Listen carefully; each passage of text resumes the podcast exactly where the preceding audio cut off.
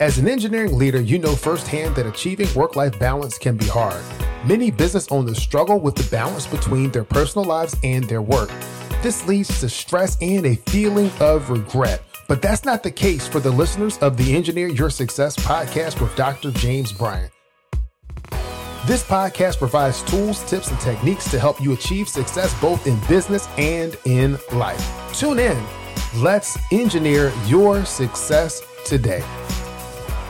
I want to welcome you to the Engineer Your Success podcast. My name is Dr. James Bryant, your host for the show. This podcast provides tools, tips, and techniques to help you achieve success both in business and in life. It is my pleasure to guide you on your journey to engineer your success. How are you doing this week? Listen, a few shout outs before we actually get into today's episode. So, the title of the episode for today is Maximizing Growth, Applying the 80 20 Rule. And kind of the subtext for that is this question that I ask myself as part of the mid year review. And the question that I'm taking my private clients through is where do you need to focus in order to drive your growth? But before we get into that, I want to give a shout out to the organizers of the National Society of Professional Engineers. I had the pleasure of speaking at NSBCon earlier in August. It was absolutely a great presentation, a great turnout. I really enjoyed interacting with other professional engineers. And so I just want to give a shout out to those event organizers for giving me the opportunity to come and speak at the conference. It, was great. The next thing that I want to give an update on is that we've been sending out weekly emails. We do one on Monday and Wednesday, and sometimes on Friday, but for sure, Monday and Wednesday, we're sending emails out. Uh, Monday is kind of uh, email is structured to really get your week going. Wednesday is a midweek motivation, and we include kind of a highlight of this week's podcast episode. There's a link in the show notes where you can sign up to join the email list. So please sign up to continue to join the community. And I want to hear from you. And emails are a great way for you to be able to just hit reply and respond directly to me. The last announcement that I have is that the next Engineer Your Success on ramp is going to be on Tuesday, September the 19th at 12 noon Eastern time. We're going to focus on delegation. The last time when we had the on ramp, we did using AI to get more things done.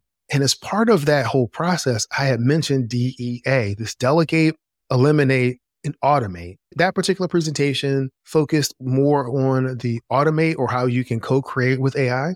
On September the 19th, we're going to dive, take a deeper dive into delegation. So, what are those things that you need to let go of as a business owner, that you need to let go of as a principal or a manager so that you can empower your team to continue to grow in their level of productivity? I'm not going to give it all away. So you want to absolutely use the link in the show notes to register for the next Engineer Your Success on ramp on September the 19th.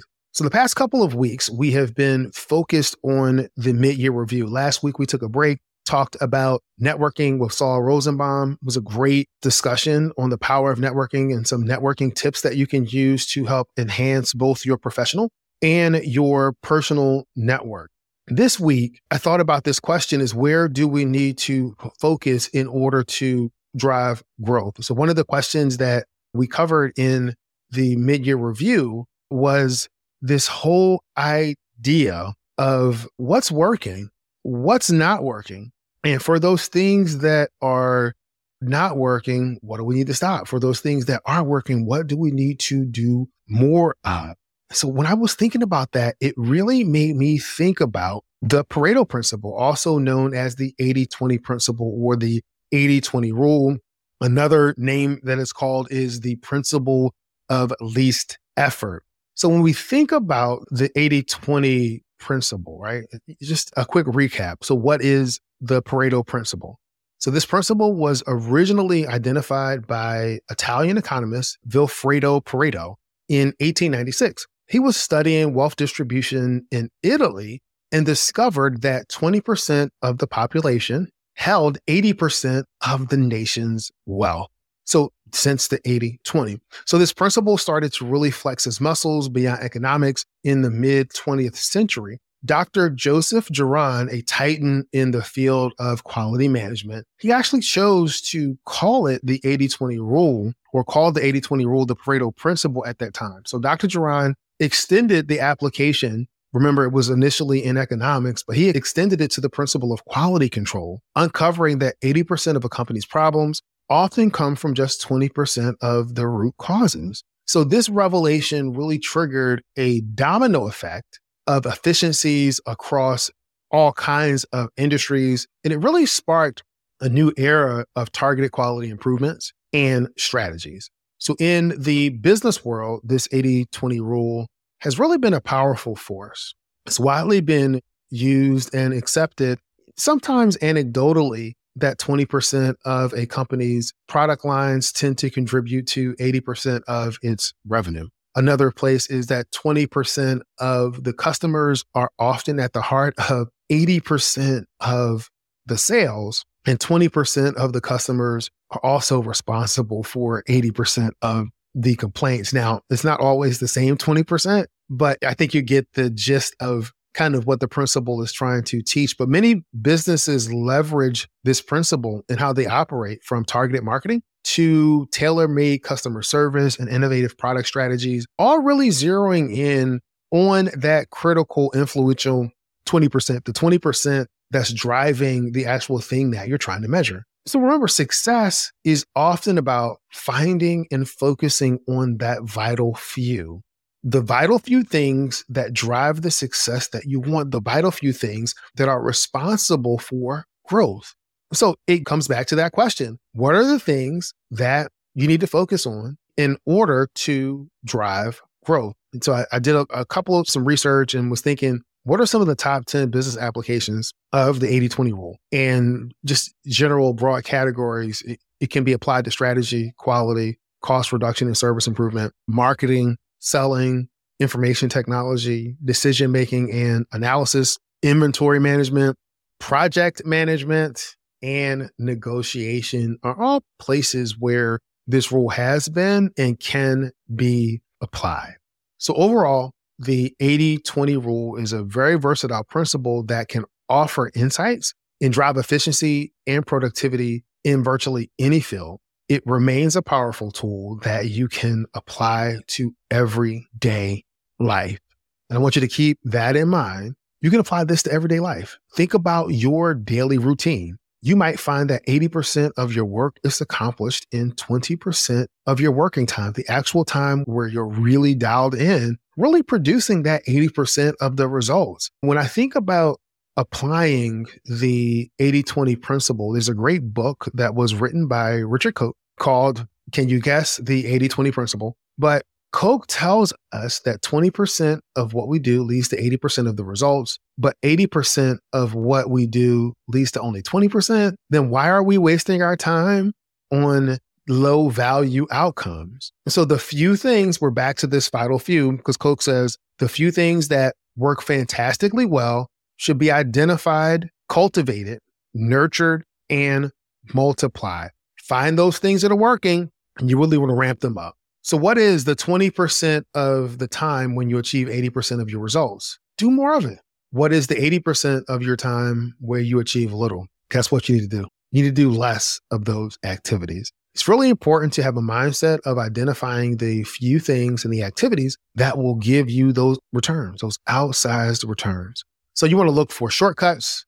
You want to do the most important things for yourself, for your industry exceptionally well and the rest just good enough or not at all. Develop your skills to be exceptional in a few targeted areas and really don't try to master everything. When you try to master everything, you're really uh, mastering nothing and you lose the ability to become great at something because you'll just be normal or so so in a lot of things. And listen, there are times when it has its value, but if you really want to be extraordinary, find those things that you do well, find those things that your company does well. Find those things that are absolutely actually working for you and then do more of those things. Realize that you can work less, stress less, and increase your happiness by figuring out the 20% of the goals and activities that are most important to you. So, what does this look like? And what steps can you take? thinking about this question, and I, I would say that you begin with listing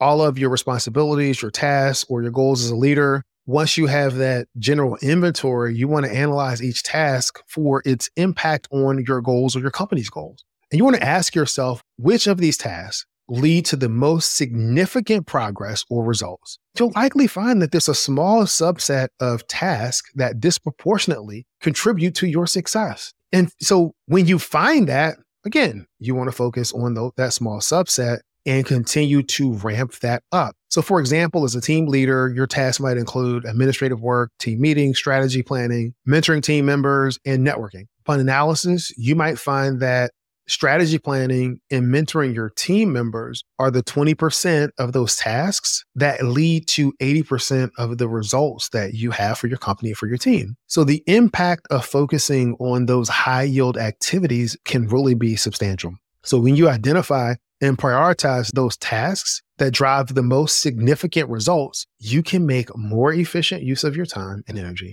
You'll also be able to delegate. Again, we're going to talk about this on September the 19th. You'll also will be able to delegate lower impact tasks, freeing up more of your time to focus on strategic initiatives. And focusing on those strategic initiatives are not only going to help you become more productive it's going to increase your effectiveness. And guess what? You're going to be better satisfied, and your team is going to be more satisfied. Hey, this is James, and I'm here to help you win at work and at home. Let's connect. You can use the link in the show notes to schedule a complimentary session. We're going to walk through the steps that it's going to take for you to start thriving so you can engineer your success and live the life that you love. Come on, sign up today.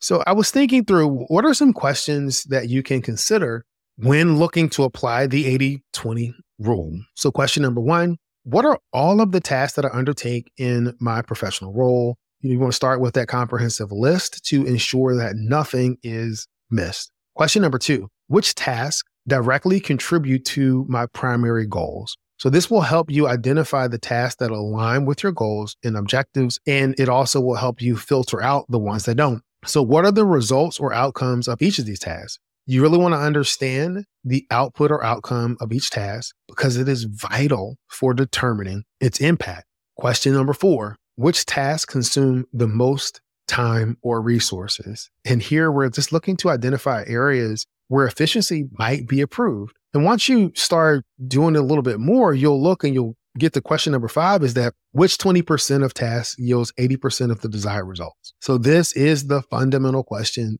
in applying the 80 20 rule. Question number six Are there tasks that consume a lot of time but yield minimal results? And so these tasks are potential candidates for delegation or elimination. What are the barriers to spending more time on your high yield activities? So, why aren't you doing that now? So, identifying those barriers can guide you into overcoming them. And number eight is can any of the lower impact tasks be delegated or outsourced?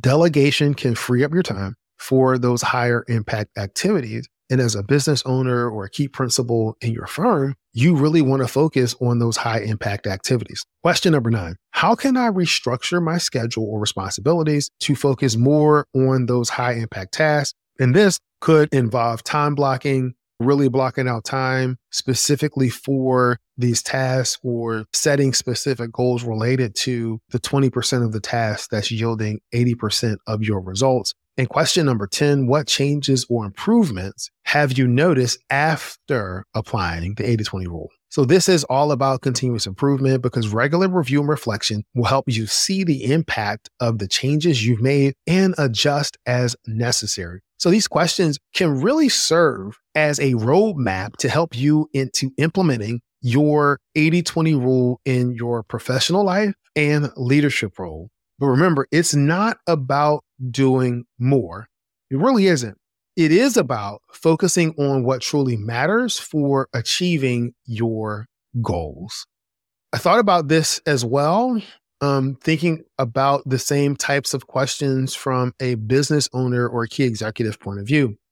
And this set of questions deals more with it from a company's perspective. So, what are the company's strategic objectives? It's really crucial to align all of those activities with those overarching objectives that you have as a company. Which 20% of your products or services generate 80% or more of your revenue? Identifying your most profitable offerings can help you really focus your efforts. Number three is which 20% of your customers contribute to 80% of the sales. This is to identify those key accounts and those customer segments that you really want to make sure that you're making the investment to nurture. What are the top 20% of the tasks that contribute to your strategic objectives? And so here we're highlighting these for focus and resource allocation. Question number five Which 20% of our staff contribute 80% of the output or value. So identifying high performers can provide insights into talent development, talent management, and to retention strategies. Question number six Which 20% of our suppliers provide 80% of our critical materials or services? This right here can really reveal some dependencies and potential risk in your supply chain if there is indeed a few customers that have the resources that you need to produce 80% of your products. Question number seven, which 20% of our processes create 80% of our efficiencies? Again, you're just trying to identify those things that help you run well. Question number eight, what are the 20% of our marketing efforts that generate 80% of our leads or conversions? Again, you're looking to streamline your marketing strategy. You're looking to streamline any strategy or process that you have by identifying what's working. And when we talk about applying the 80 20 rule, it's just generally a rule. You're trying to put some numbers or some metric in place that you can follow, that you can measure and kind of begin to improve. So, which 20%? This question number nine 20% of our business operations create 80% of our costs. So, understanding this, can guide any of your cost optimization efforts. And question number 10 How can we restructure our priorities or resource allocation based on the 80 20 rule? This question really helps to translate insights into action. The goal, remember, is not to eliminate totally the less productive activities outright, but rather it's really to understand where the highest value is generated so the resources and efforts can be optimally distributed. The 80 20 rule is just a guideline, and it's really important to balance the implementation of the 80 20 principle with your other key business constraints. The ratio might not always be precisely 80 20, it could be 70 30, it could be 90 10, or even 95 5 in some cases. But the key insight here is that there is a minority of causes, inputs, or efforts that often lead to the majority of the results or outputs or the rewards. And so the whole principle helps us to put a microscope on this area so you can find out what those things are. Another important aspect is to ensure that the 20% of the tasks that you identify as being most effective are indeed the tasks that are directly contributing to your goals. So it's crucial to have a clear understanding of your objectives and how your tasks align with them. The high impact tasks should be strategic and value adding in nature. While the 80 20 principle is a powerful tool for improving efficiency and productivity, it should not be used. Again, it should not be used to justify neglecting essential responsibilities that may fall into that 80% category. So I know we've talked about a lot today. There are kind of two more main key things I want to cover. So here are five keys to remember when you're applying the 80 20 principle. One, the importance of clear goals. The 80 20 principle works best when there are clear, measurable goals in place. So these goals provide a yardstick against which we can measure which 20% of the efforts are producing 80% of the results whether these goals are personal, like achieving work life balance, or professional, like improving business profits. Number two is the need for measurement. So, as the saying goes, what gets measured gets managed. We cannot hope to apply the 80 20 principle effectively without a reliable system for tracking our progress towards our goal. It is through such tracking that we can identify that vital 20% the specific products, the clients, the activities that generate the majority of the results. And so the tracking does not have to be really complicated.